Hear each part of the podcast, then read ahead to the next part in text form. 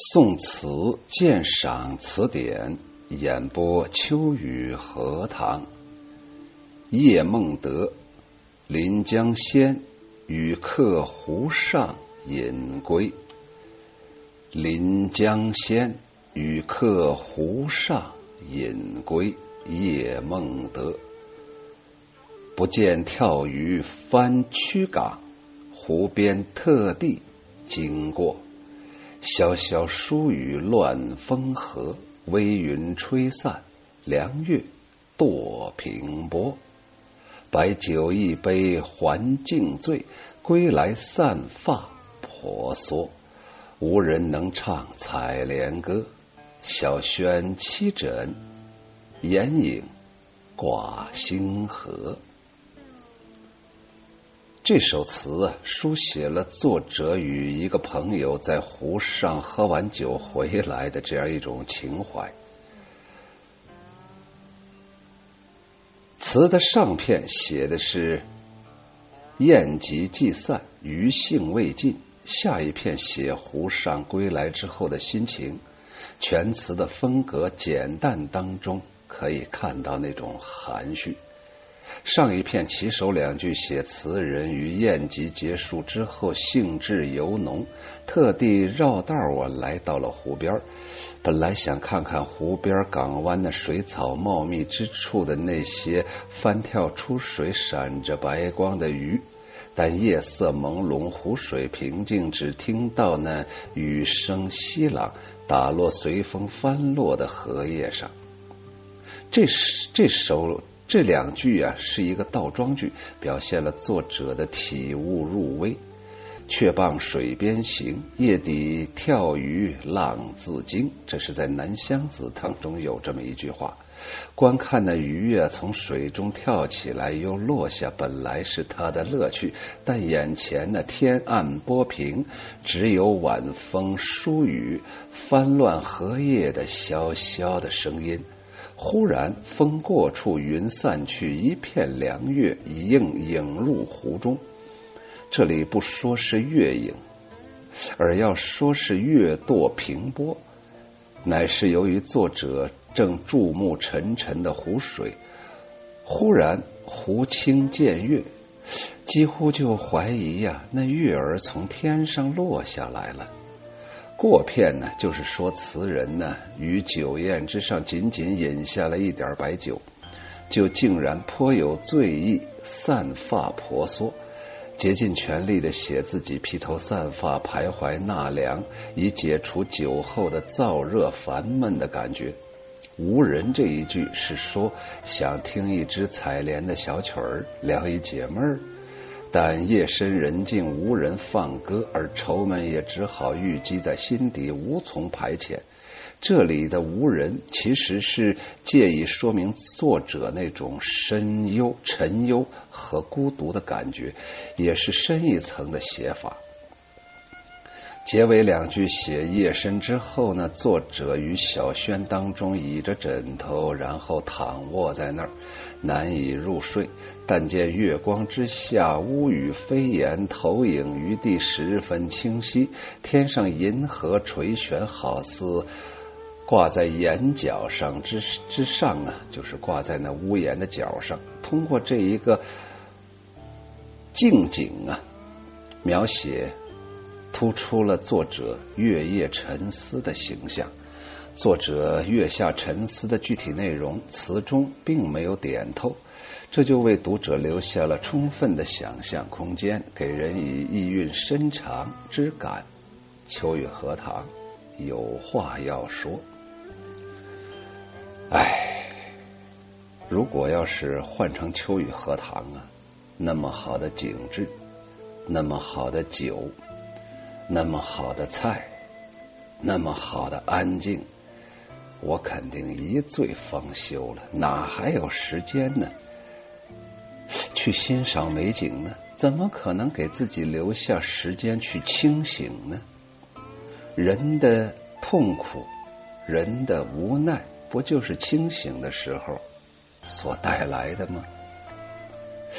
那很有可能叶梦得呀，喝酒之前心中就有事儿，不过就是借酒浇愁，但是他有底线。这个底线来自于两个原因。第一个原因呢，他可能啊本来就不想把酒喝多，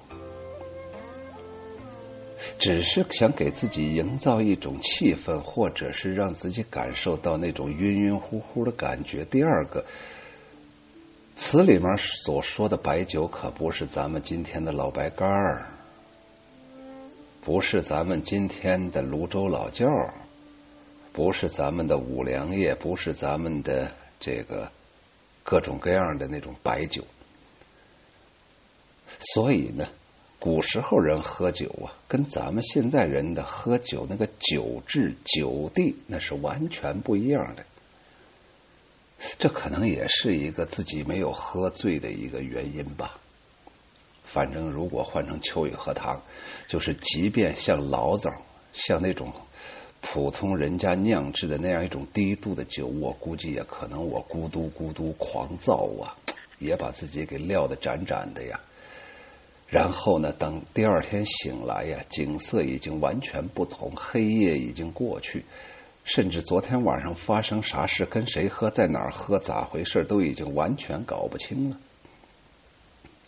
当然了，这是秋雨荷塘那种没心没肺的状态。人家叶梦得不单纯有心有肺，而且可能还有心事儿啊。第二个呀，咱们把整个这首词啊，通过我自己的语言呢，把它再梳理一下。不见跳鱼翻曲港，湖边特地经过。那言下之意应该倒过来，就是湖边特地经过，不见跳鱼翻曲港。本来呀，我专门从湖边走我，就想看那个鱼呀，有一种生气，有一种活泼的感觉，有一种生命的力度。结果鱼儿都已经安安静静的睡了。实际上，第一联啊，表达出啊，整个这个夜色呀，非常沉呢，整个夜色非常之均匀呢。整个夜晚非常之宁静啊，潇潇疏雨乱风和，微风吹散凉月堕平波，也不能太安静，太安静有点吓人呢。所以他给你增加点潇潇疏雨，我就觉着呀，上一阙呀，上一片呢，好像就是一个非常非常宏大的一个交响乐呀。一开始非常安静啊。只看见那个指挥家拿着那个指挥棒啊，在那摇过来摇过去，好像也有人在那吹萨克斯，好像也有人在那拉大提琴，好像也有人在那块敲这个拨啊、挠啊等等这些乐器。可是仔细听，就是听不到声音。当自己对这个安静啊已经习惯，甚至有点厌烦。或者说，突然发现自己来听音乐会，可是听不到音乐声的时候，突然从那个谷底，从那个暗暗的、沉沉的夜色当中出来了潇潇的雨声，打在那荷叶上，而且这就是标准的天籁呀，比你打在那个鼓上啊，人工的那种所奏出来的音乐还要好听啊！哎呀，这一阵。声音呢？天籁呀，一下子把叶梦得给惊醒了，也是梦中所得吧。突然醒了，得到的是什么呢？突然看到一轮圆月已经夸家伙坠到平波里面去了。当然了，这个“夸”这个字啊，“夸家伙”，我觉得不对，太突然了，应该是很自如的，让自己猛醒啊！哎呀，夜色已沉了。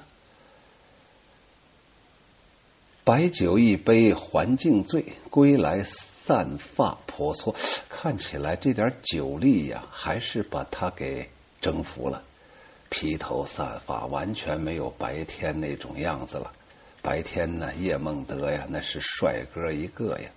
可是现在呀，披头散发呀，毫毫无章法呀，不顾及自己今天穿的是啥。然后那个喝了多少也不管什么行走的步态离了歪斜就来了，无人能唱采莲歌，这是一个很重要的东西。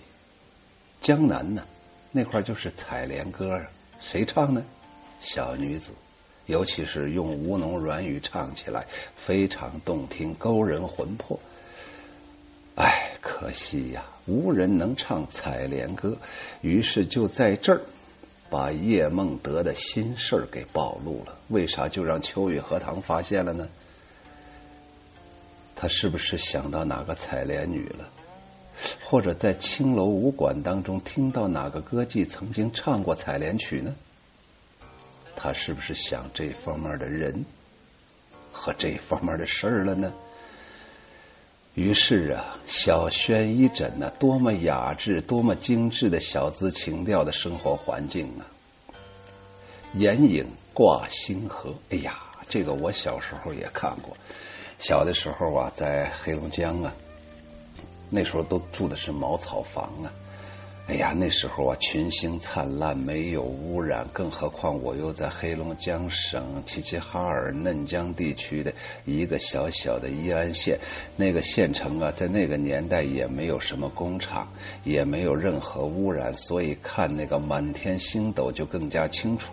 而且在我们家的屋檐下有一个斗大的、硕大的蜘蛛，形成了一个硕大的八卦图啊！我透过那八卦图的缝隙，就看到那个屋檐和星星啊，简直挨得很近。看的时间久了，有一种误解呀，那个天上的星星好像就是从我们家的屋檐上给滑下来的。你看看秋月荷塘这种形容是不是也非常到位呀？如果哪个有心的朋友按照秋雨荷塘的这种构思写一首小诗，写一首小词，那家伙也有推陈出新的这样一种妙用啊！整个这首词我读完之后啊，给人一种安静。给人一种淡淡的惆怅。至于叶梦得到底是不是听想听采莲歌，然后在内心有人给他唱出采莲歌，然后他想到某一位女子，或者他想得到某种宁静的生活。可是此时此刻，这种宁静是在外面，不是在他的内心，所以他向外求，他想向内求，得到一种平复。和安静，可是不可能。人生的诗词，人生的文章，人生的大手笔，都是在这矛盾、冲突、尴尬当中写出来的。《